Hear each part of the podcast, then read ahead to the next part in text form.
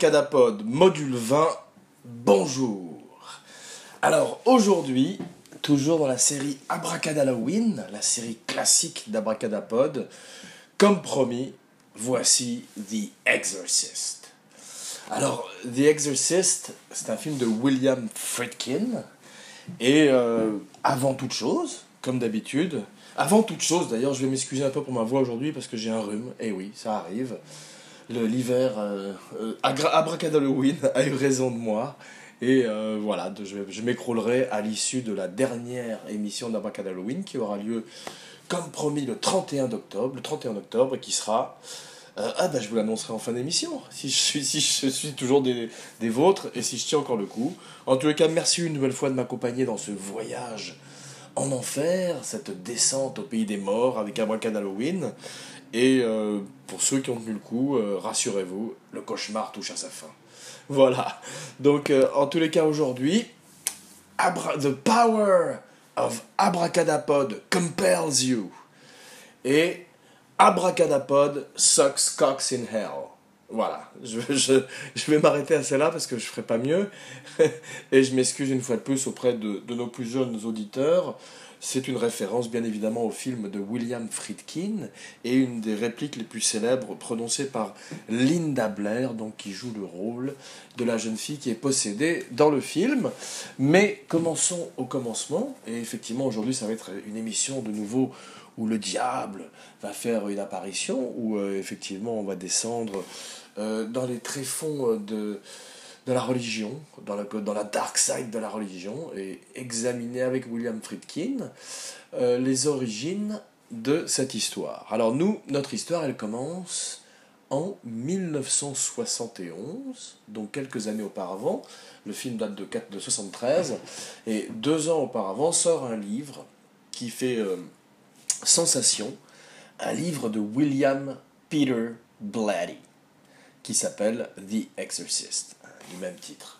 Mais effectivement, notre histoire commence un peu plus tôt dans le temps, puisque quelques années auparavant, quelques décennies auparavant, en 1949, le jeune Roland Doe, D-O-E, qui est donc la nomination qu'on utilise pour euh, cacher l'identité de- d'une personne, avait été euh, déclaré comme possédé, effectivement, et avait été exorcisé. Et euh, le livre de Blatty, comme le film de Friedkin, s'inspire quasiment au détail près de l'aventure de ce jeune homme, dont plus tard euh, on a dit qu'effectivement c'était euh, peut-être plus proche de crise d'hystérie ou de, ou de falsification, mais toujours est-il qu'il est, euh, est peut-être des cas d'exorcisme reportés. De toute façon, Abracadapod étant très lâche de nature, nous n'allons prendre aucun parti pour ne pas nous mettre à dos ni les foudres de Dieu, ni du diable, ni des, ni des religieux, ni de personnes. Eh oui, Abracadapod, le, plus fiotard de tous les podcasts. Voilà. En tous les cas, effectivement, c'est pour ça que nous attaquons deux fronts aujourd'hui dans le cadre d'Abracadalloween, un des, un des films les plus terrifiants de l'histoire du cinéma, qui est The Exorcist. Ah non, ça c'est Halloween la semaine prochaine. Ah Hmm, Spoiler alert, spoiler alert. Je fais une espèce de best-of de tout Abracadalloween pour nos amis qui auraient suivi depuis le début cette aventure étrange au pays des merveilles. Voilà, pour les oreilles.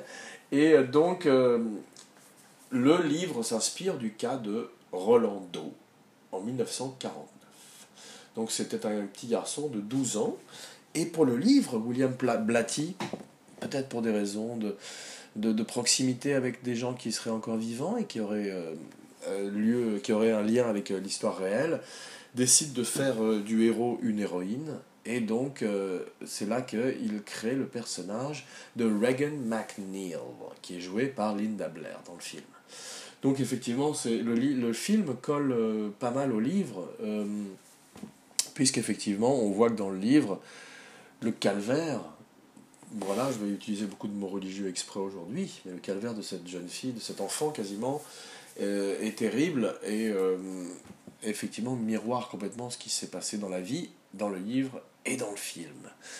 Et dans le film, comme dans le livre, en fait, tout est question de la statue du démon Pazozo.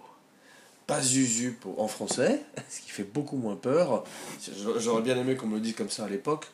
J'aurais eu beaucoup moins peur en le voyant. C'est un film, je crois peut-être l'avoir vu en salle, mais je suis pas sûr.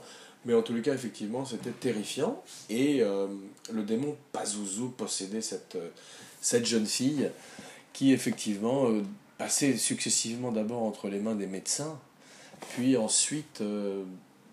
ils, avaient, ils avaient vieilli, effectivement, l'héroïne dans le film, comme Kubrick l'avait fait, effectivement, pour Orange Mécanique ou pour Lolita, comme on a vu dans la précédente.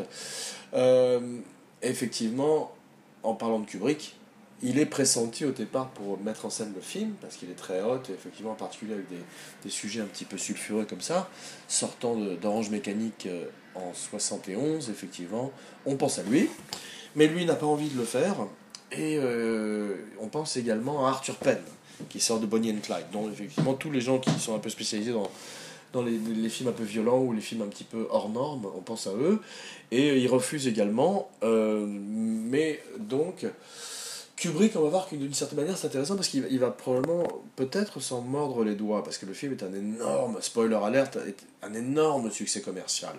En ayant coûté finalement assez peu cher, comme souvent les films d'horreur, il devient un des premiers blockbusters, dans, dans le sens moderne du terme, de l'histoire du, cinéma tel qu'on l'entend.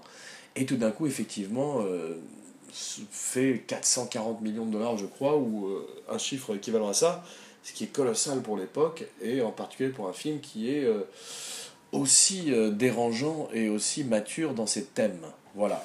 Donc, euh, le studio, lui, le studio qui, qui, fait le film, décide, qui est Warner Bros, donc comme le même studio que Kubrick, c'est peut-être pour ça qu'ils ont eu envie de travailler avec lui de nouveau, parce qu'on a vu que Kubrick effectivement euh, aurait une relation privilégiée avec eux, en particulier au moment où euh, Warner Bros accepterait au, moment où le film fait beaucoup d'argent, de retirer Orange Mécanique des de l'affiche en Angleterre, euh, selon le désir de Kubrick.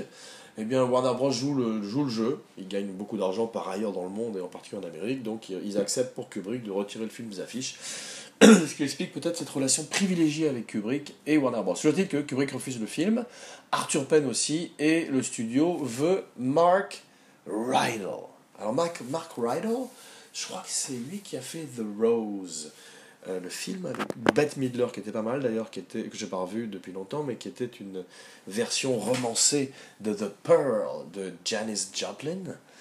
Et voilà, donc c'est encore un, autre projet de Janis Joplin qui est dans les limbes, dans le développement de Hell, dans l'enfer du développement, qui verra peut-être un jour le, le jour. Bravo Jean, très en forme aujourd'hui.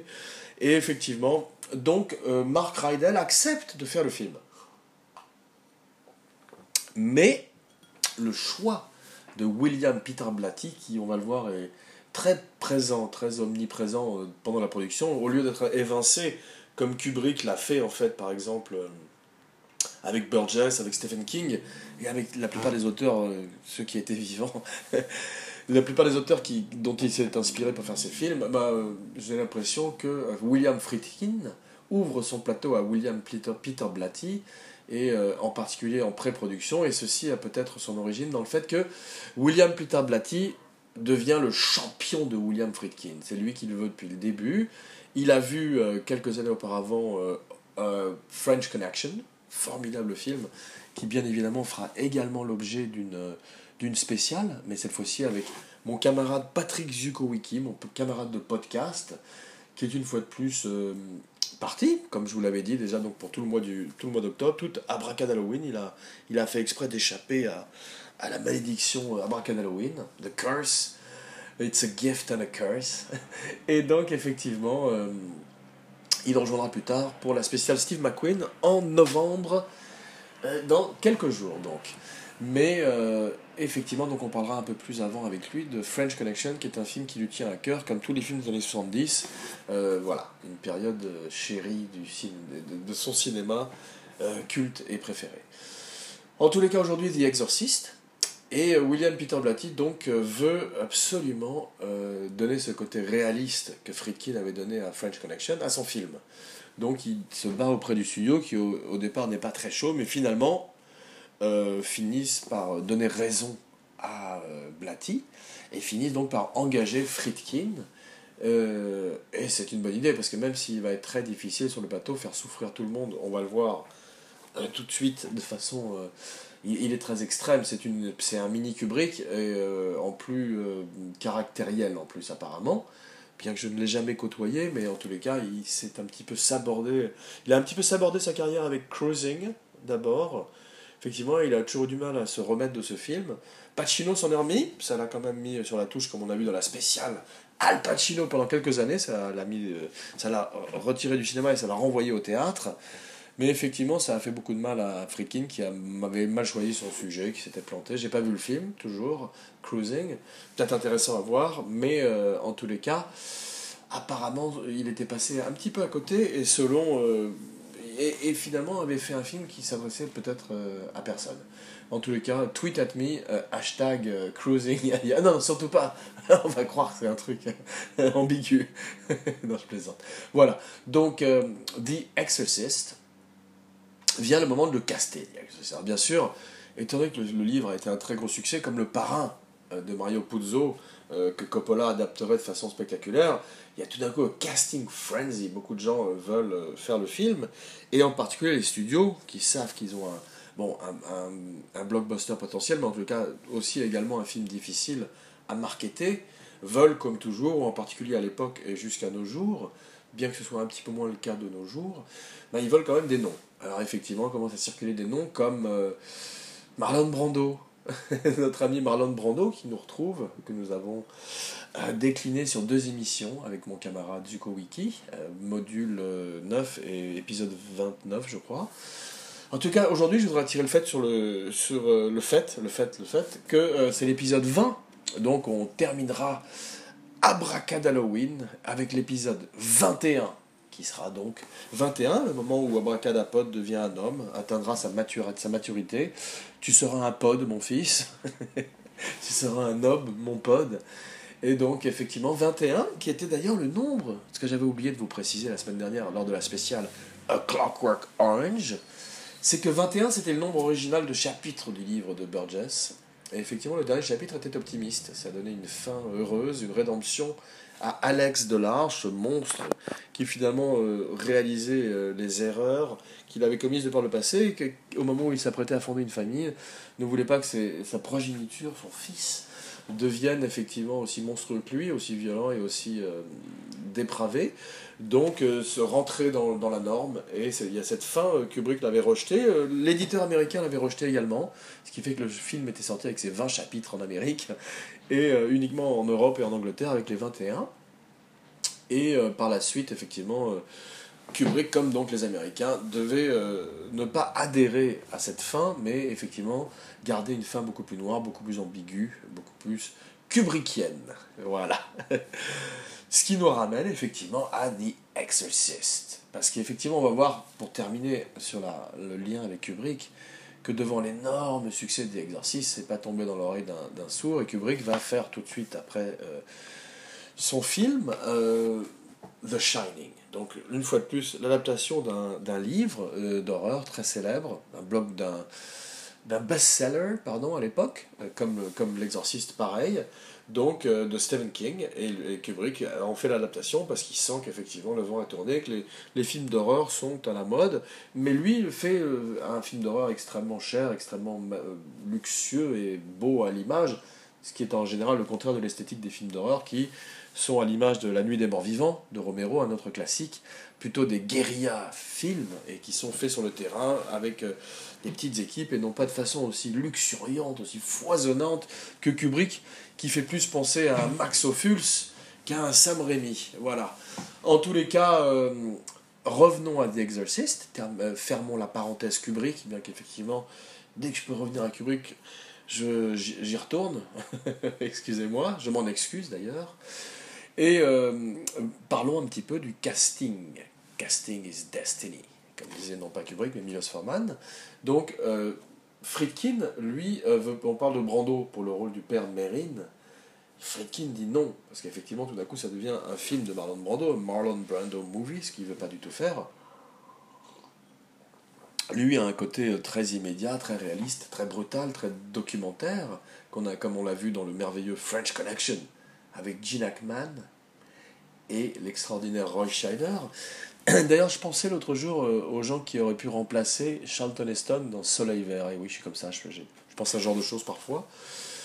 Eh bien, Gene Hackman aurait été mieux, effectivement, en 73. Donc 73, la même année que L'Exorciste. Grande année, puisque c'est l'année qui voit également Westworld.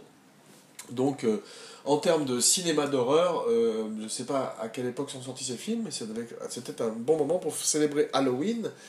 De même qu'il est aujourd'hui un, un bon moment pour célébrer, célébrer pardon, Choctobre et Abracadalloween.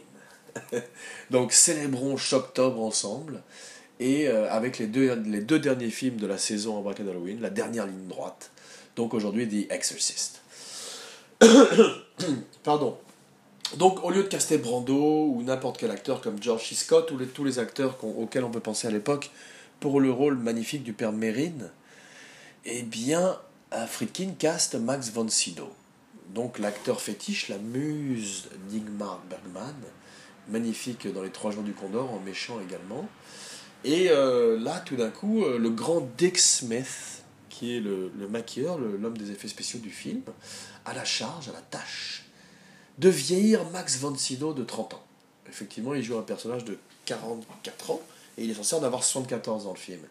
Et c'est d'ailleurs la plus grande réussite et la plus grande gloire de Dick Smith et du film, c'est que tout le monde a toujours cru qu'il était très vieux et personne ne s'est rendu compte, beaucoup de gens ne se sont pas rendus compte qu'il avait effectivement un maquillage et qu'il avait été vieilli par Dick Smith, qui avait fait également le vieillissement de Dustin Hoffman dans Little Big Man, Little Big Hoffman, et dans euh, de Salieri de F. Murray Abraham dans Amadeus. Voilà, donc c'est lui qui a fait l'exorciste et qui avait fait aussi le vieillissement, c'est un spécialiste désormais, décidément, de Brando, d'une quinzaine d'années dans Le Parrain, où effectivement Brando avait également vieilli à la manière de Max von Sydow pour cette fois-ci le rôle du père Mérine, qui est ce père qui est un missionnaire et qui revient d'Afrique, où effectivement on va voir dans les prequels qui vont suivre. Il, va y avoir également pas mal de films qui vont suivre, dont une réalisée par William Peter Blatty, qui n'est pas complètement à la hauteur. Aucun des films qui vont suivre vont être à la hauteur. Souvent ils vont être charcutés. Il y en a le deuxième, il y a Richard Burton dedans. Il y a même une prequel, un film qui est censé se passer avant, justement sur la jeunesse du père Mérine en Afrique, son premier exorcisme avec un jeune enfant africain possédé par le démon Pazuzu. Et ce film était mis en scène par Paul Schrader, et euh, il avait eu des très très mauvais tests screening, les mauvais les tests euh, avec un public qui s'était mal passé. Et donc il avait, été retourné. Euh, d'abord, en fait, le film avait été commencé. C'est un drôle de film, parce que c'est intéressant peut-être de faire une petite parenthèse aussi, puisque c'est l'exorciste après tout. Le film avait été commencé à tourner par John Frankenheimer, dont on voit, dont on voit qu'il a été également l'homme des remplacements, puisqu'il avait remplacé le metteur en scène sur le remake du Docteur Moreau avec Marlon Brando aussi, metteur en scène. Ça, ça fera l'objet d'une émission peut-être, parce que c'est quand même une histoire complètement folle dont j'avais parlé déjà dans le passé. Mais c'est pas le sujet de l'émission aujourd'hui. Euh, donc effectivement, ne nous égarons pas. Et euh, effectivement, au moment de caster son film, donc, euh, il pense à Max von Sydow. Et il le vieillit. Et ensuite, il vient le moment de caster le père Carras. Alors, euh, il est évident que le studio voudrait euh, avoir des noms. On va pas faire le tour de tous les noms auxquels ils ont pensé. C'est toujours les usual suspects. Je ne veux pas trop, non plus vous abreuver de noms. Mais effectivement, euh, c'est Jason Miller qui remporte, qui remporte le rôle. Et ça, je pense que c'est toujours dans l'esthétique de, de, Friedkin qui préfère avoir des acteurs qui ne sont pas complètement dans l'œil du public, puisqu'effectivement, on voit que Jason Miller, il vient du théâtre c'est là que Friedkin l'a vu. Euh, et plutôt que de caster un Paul Newman, dont on dit qu'il avait envie de faire le rôle, donc Friedkin dira plus tard qu'il avait envie de faire le rôle, mais il préfère prendre quelqu'un qui est plus euh, inconnu en fait, et on permet une plus grande identification à l'histoire et une plus grande immersion dans l'histoire. Donc c'est, le même, la même histoire, c'est le même cas pour Max von Sydow et pour la mère de la pauvre Reagan, qui est jouée dans le film, puisque au départ William Peter Blatty est très ami avec Shirley MacLaine et il pense à elle pour le rôle. Alors effectivement, euh, ça ne séduit pas beaucoup Friedkin qui... Euh, d'abord parce qu'elle a fait déjà un film sur euh, une possession, l'exorcisme quelques années auparavant, un film beaucoup plus hollywoodien, beaucoup plus propre. Et puis, pour lui, c'est c'est pas du tout le personnage, ou en tout cas, c'est plutôt. elle vient des films de Billy Wilder, et sera difficile pour les gens peut-être d'oublier ce star symbol qu'elle est, en fait. C'est pour ça qu'il caste la grande Ellen Burstyn. Ellen Burstyn, qui est merveilleuse dans le film et qui euh, tra- traduit merveilleusement un des termes, un des thèmes pardon, du film, qui est jusqu'où peut aller l'amour d'une mère pour son enfant, effectivement, puisqu'on voit qu'elle descend littéralement en enfer, comme sa fille, et que, et que c'est, elle est dans le même calvaire que, sa, que son enfant, comme bien évidemment le serait n'importe quel parent. En tous les cas, euh, elle est magnifique dans le film. Quelques années plus tard, elle aurait de nouveau un rôle merveilleux. Je ne sais pas si elle a gagné l'Oscar, je crois que oui, je sais qu'elle avait été nommée. C'était dans le film Requiem for a Dream de Darren Aronofsky, dont j'avais oublié le nom il y a quelques épisodes, qui a fait Pie, qui a fait Noah, qui a fait Black Swan, que j'aime un peu moins, le fois qui est un metteur en scène de talent. Et effectivement, Ellen Burstyn dedans a été formidable dans le rôle d'une addict, euh, d'une senior citizen addict. Et elle, elle avait peut-être gagné un Oscar, ou en tout cas, elle le méritait. Bien là, elle fait la maman de Reagan, et pour caster Reagan, effectivement, toutes les, les child stars, les enfants stars de l'époque de la télé se présentent au casting. Friedkin, toujours intraitable, euh, décide de caster une quasi inconnue avec Linda Blair.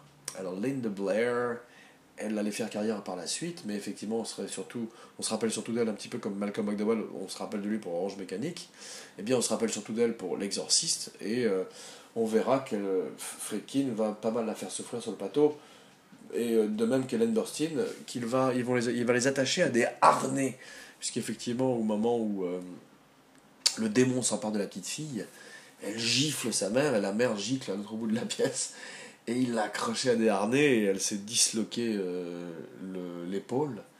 Et euh, elle a beaucoup souffert, et euh, tout le monde a beaucoup souffert du film, physiquement et psychologiquement. Les plateaux, le plateau de la chambre de la petite était descendu à des températures frigorifiques, dignes de The Thing de John Carpenter, module euh, 16, 17. Et effectivement, la pauvre Linda Blair était en chemise de nuit dans cet environnement euh, glacial. Et c'est parce qu'en fait, effectivement, euh, c'était pour indiquer la présence du démon Pazuzu dans la pièce. Et Friedkin voulait qu'il y ait de la buée qui sorte, euh, du, fog qui sort de la, de la bouche des acteurs. Donc, très très dur metteur en scène, à la manière d'un Kubrick, quand il a et, scratché la cornée de, de Malcolm McDowell pour la, pour la scène du Ludovico sequence dans Orange Mécanique. Euh, le test Ludovico, où on lui montre des images infernales, on pourrait lui montrer l'exorciste d'ailleurs. Eh bien, effectivement, il fait beaucoup souffrir ses comédiens et euh, ça donne une espèce de film un petit peu euh, inédit, puisque tout a l'air vrai, que ce soit spoiler alert, la chute du prêtre, ou euh, qui a été faite plusieurs fois par un cascadeur, voilà, ou euh, toutes les cascades du film, à tel point que une scène qui est devenue célèbre par la suite, qui s'appelle le Spider Walk, qui est une scène où la jeune Reagan descend l'escalier euh, à reculons, en fait, comme une araignée, d'où Spider Walk. Eh bien, elle est accrochée par des fils, il n'y avait pas à l'époque la technologie pour effacer les fils, les filins, les câbles. Donc euh, Friedkin choisit de la sortir du film. En plus, euh, elle arrive un petit peu tôt dans le film, donc pour lui, ça, ça télégraphe, parce que son film reste... Friedkin est agnostique, donc son film reste pendant longtemps euh, dans l'ambiguïté, comme Shining, avant de prendre euh, parti, un peu plus tard, à la manière du livre, et nous dire d'une certaine manière que les démons existent, et que c'est pas uniquement un figment de l'imagination euh, de cette petite fille au passage de l'adolescence, ou autre chose d'ailleurs, whatever. Mais toujours est-il, j'ai pas lu le livre, je précise, toujours est-il qu'effectivement, il, euh, il, il emmène son film ailleurs et en fait quelque chose d'extrêmement réaliste et simplement un compte-rendu. Et on peut voir qu'effectivement ça va constituer en fait l'âge d'or de Friedkin, qui sera euh, French Connection et l'exorciste, c'est qu'après il aurait du mal à revenir d'entre les morts. Voilà. Il aurait du mal, de il aurait du mal à revenir de l'enfer. Voilà. Euh, ce qui peut-être est la morale de l'histoire. En tous les cas. Non. Toujours est-il qu'effectivement son film sort. C'est un énorme succès à la sortie. Euh, dans le monde entier. Le film euh, rapporte énormément d'argent, euh, fait scandale partout, il est censuré, des scènes sont coupées, effectivement les gens s'évanouissent.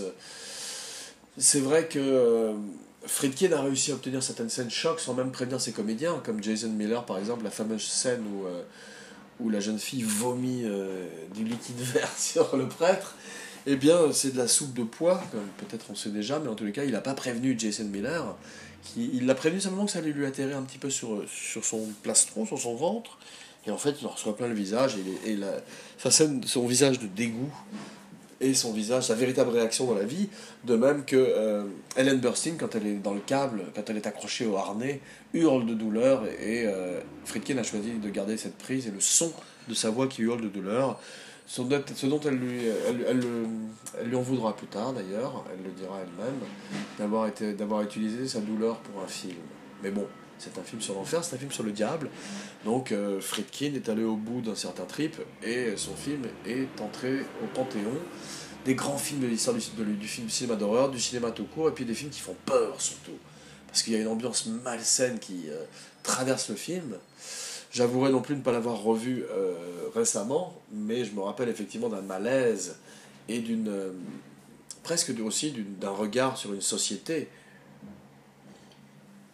qu'on devait retrouver d'ailleurs dans le euh, Rosemary's Baby quelques années auparavant, qui est un petit peu précurseur de tout ça, de, de, de Polanski, le tour de l'immonde en 80 jours. Et euh, effectivement, euh, tout, ce côté malsain et réaliste vient de, ce, Rosemary's Baby, qui est un très grand film, et qui mériterait aussi de faire l'objet d'un abracadalloween, ou en tous les cas d'être visité avec mon camarade Zuko Wiki, qui je crois est très, très friand comme moi de John Casavetes, à qui, bien sûr, on offrira une spéciale dans les semaines ou dans les mois à venir. Qui sait de quoi demain est fait. Voilà.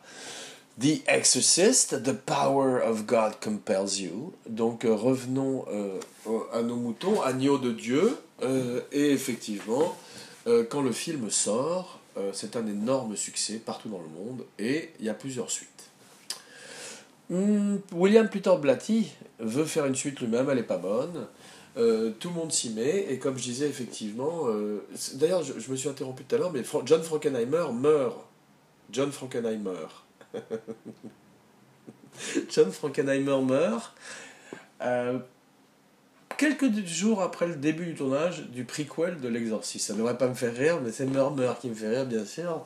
Pardon, je vais boire un verre à sa santé et surtout euh, faire le signe de croix pour pas qu'il me porte malheur depuis l'au-delà. Abracad Halloween, un podcast sur la magie noire du cinéma.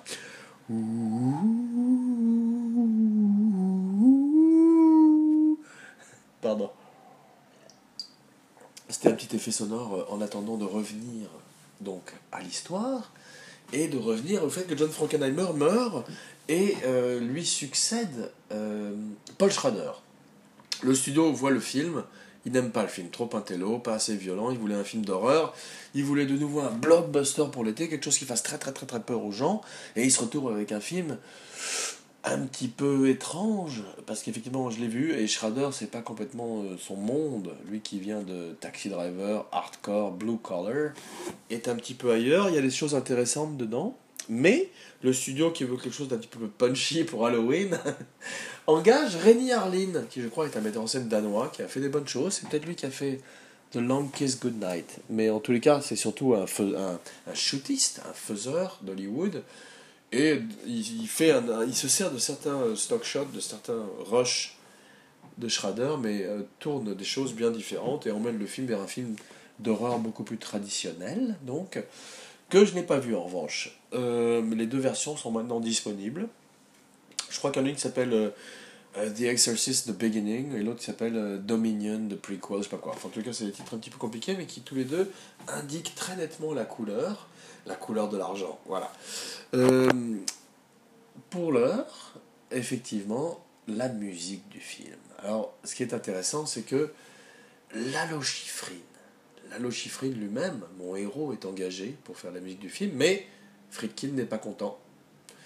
Euh, ce qui est curieux, c'est qu'il utilise, utilise, quand même, Warner utilise quand même sa musique, on peut voir sur YouTube, pour euh, la bande-annonce du film. Mais, euh, et ce serait réintégré par la suite dans les éditions japonaises du disque. On peut voir que les Japonais ne sont pas les derniers pour la déconne. Non, ne sont pas les derniers pour effectivement euh, retrouver des choses et euh, être des extraordinaires puristes en termes de, de pop culture. Je leur tire mon chapeau et je leur lève mon verre. Au pays du soleil levant, c'est de mise. Au pays du vert levant, d'ailleurs, c'est, ça devrait être mon drapeau. Voilà. euh, donc, euh, Lalo Schifrin, Lalo Schifrin, Enter the Dragon, Bullet, Dirty Harry, j'en passe et des meilleurs, qui effectivement signent la musique du film, et hmm, notre ami Friedkin n'est pas content. Friedkin, euh, qui dira par la suite, Friedkin devait faire par la suite quand même un film qui paraît-il est très bon et que je veux voir, qui est sur ma Abracada bucket list, avant euh, d'aussi euh, partir rejoindre l'au-delà, See You on the Other Side. Je voudrais voir ce film, Sorcerer.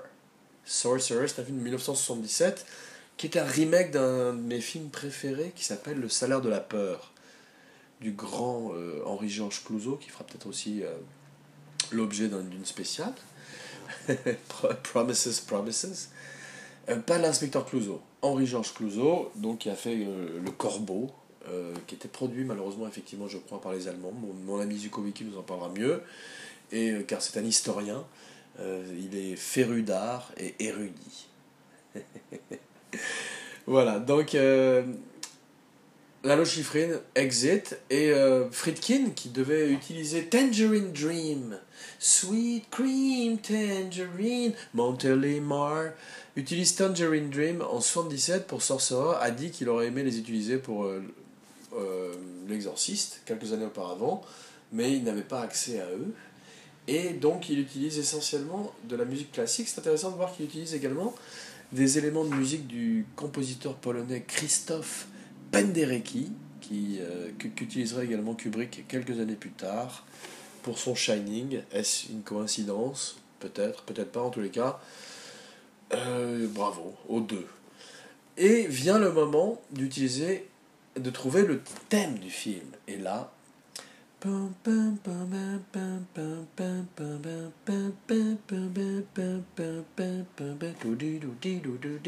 Malk Oldfield, Tubular Bells.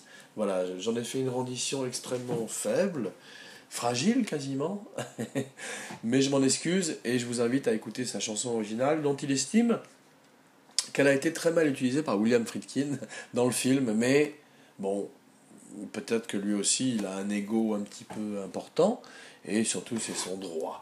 It's his pejorative. Voilà, c'est son c'est sa pejorative. Voilà. Donc Tubular Bells de Mike Oldfield. Donc on peut signaler également que le film a tourné euh, en Irak, dans la, ville de Mossoul, euh, pour les scènes au début euh, de d'archéologie. Et ça c'est formidable parce que ça montre la volonté de Friedkin de casser l'an- l'ancienne Hollywood et d'amener son film vers plus de réalisme et de réalité et d'aller sur place au lieu d'être en studio avec quelque chose qui ressemblerait à du studio en fait. Voilà. Donc euh, Friedkin, même si s'est fait apparemment beaucoup d'ennemis euh, à Hollywood, euh, d'après toutes les anecdotes qu'on peut lire, eh bien, on peut quand même euh, lui tirer effectivement un coup de chapeau aujourd'hui pour certains films de sa carrière et une certaine pugnacité et une vision digne des plus grands metteurs en scène. Je pense à des gens comme Werner Herzog, voilà, qui effectivement ne sont peut-être pas mes metteurs en scène préférés, mais qui en tous les cas, un jour ont une vision et un jour l'ont mené à bout. Voilà. Donc, cheers, hats off, abracadapod, lève, son verre à tous ces visionnaires, à tous ces rebels, à tous ces mavericks, à tous ces outcasts du cinéma qui sont chers à mon cœur. Ce qui clôt aujourd'hui euh, l'exorciste, mais pas mon, abra, actor de la semaine. Voilà. Tradition maintenant euh, immuable d'Abracadapod, l'abra-caractère actor de la semaine. Aujourd'hui, je vous donne Ned Beatty. Alors, Ned Beatty, c'est. euh, Ned Beatty. Qu'est-ce que je peux dire sur Ned Beatty C'est un acteur magnifique. On se rappelle surtout de lui pour Squeal Like a Pig, pig Squeal Like a Pig Boy, une scène très violente de délivrance où effectivement il se fait sodomiser par une bande de rednecks euh, terrifiants, mongoliens quasi euh, consanguins, et euh, Mais euh, on se rend compte si on regarde le film, Délivrance. Dé- Délivrance pourrait faire l'objet d'ailleurs de- d'un abracadalloween, car c'est un véritable film d'horreur. C'est un, un des premiers films d'horreur qui, à la manière. je ne me rappelle plus des chiens de paille, mais j'ai toujours du mal avec euh, certains films qui montrent le viol comme les chiens de paille, je me rappelais à l'époque. Mais effectivement, Délivrance est un film d'horreur qui annonce ces films d'horreur beaucoup plus naturalistes, beaucoup plus réalistes, où il n'y a, pas de- a pas de diable, il n'y a pas de Jason, il n'y a pas de Freddy Krueger, il n'y a pas de. Aucun de ces monstres, pas de Dracula, aucun, aucun vampire, aucune goule, aucun zombie, mais simplement des êtres humains. Voilà, donc euh, effectivement, peut-être les plus terrifiants de tous les films d'horreur. Et euh, Ned Beatty. Donc Ned Beatty, c'est un grand, grand, grand acteur des années 70. Je suis très heureux de savoir qu'il est toujours des nôtres. J'espère qu'il euh, continuera à faire des films. Il a 79 ans. Mais effectivement, il euh, ne vieillit pas, comme les gens qui ont toujours eu la même tête. C'est un avantage. Et effectivement, il a été magnifique aussi dans Network. Il a une scène dans Network où il explique comment fonctionne la société aux héros? Je crois que c'est Peter Finch qui euh, est mort et qui a eu un Oscar posthume, comme euh, Heath Ledger. Heath Ledger a eu un Oscar posthume pour le Joker. Et certaines personnes ont eu l'outrecuidance de dire que c'est parce qu'il était mort. Ça, c'est honteux parce que c'est véritablement une des plus grandes performances de l'histoire du cinéma. Et euh, s'il y a quelqu'un à qui je veux lever mon verre aujourd'hui, bah, c'est bien lui, Heath Ledger. Heath motherfucking Ledger. Voilà, respect, full respect. Donc, Ned Beatty, qui malheureusement euh, était dans Superman. Alors dans Superman, il fait euh, un des valets de Gene Hackman. C'est drôle parce que tous ces acteurs merveilleux des années 70 sont allés se fourvoyer dans Superman pour de l'argent. Et c'est pas grave. Ils ont bien fait. J'espère que ça a payé euh, une, ça a payé une, une, sa villa à Marlon Brando, quelque chose à Neil Betty, quelque chose à Gene Hackman, qu'ils ont tous réussi à profiter de ce film étrange où euh, c'est le prototype du film de super-héros, mais tout le monde, euh, quelque part, a donné un peu de son cœur dans le film, même si c'est très parodique et très ridicule par endroits. Donc, bravo Beatty, et euh, bravo d'être le abracadabra actor de la semaine, ce qui nous amène directement à la abraca recommandation de la semaine. Bravo, stay with me, bear with me. Versus. Versus, c'est un film d'horreur, toujours dans le cadre d'Abracadalloween, donc un film de l'an 2000. Eh oui, Millennial. Un film euh, qui en fait est un film de ninja et qui, affronte des zombies. Voilà, ninja versus zombie. Tout est dit. Je pense que je peux pas en faire. Je peux pas faire mieux que ça comme pitch. Et euh, je vous recommande de visiter ce film qui euh, a coûté 10 000 dollars, qui a été tourné dans la forêt et qui est un film de Ryuhei Kitamura. Voilà. J'espère que je n'ai pas trop écorché son nom. Sinon, euh, je ferai un harakiri, c'est beaucoup. Mais euh, pour l'heure, effectivement, euh, je vous retrouve, j'espère, dans quelques jours, pour le, gr- le grand finale, la dernière d'Abracadalloween. Dans le cadre donc d'Abracadalloween, John Carpenter's Halloween.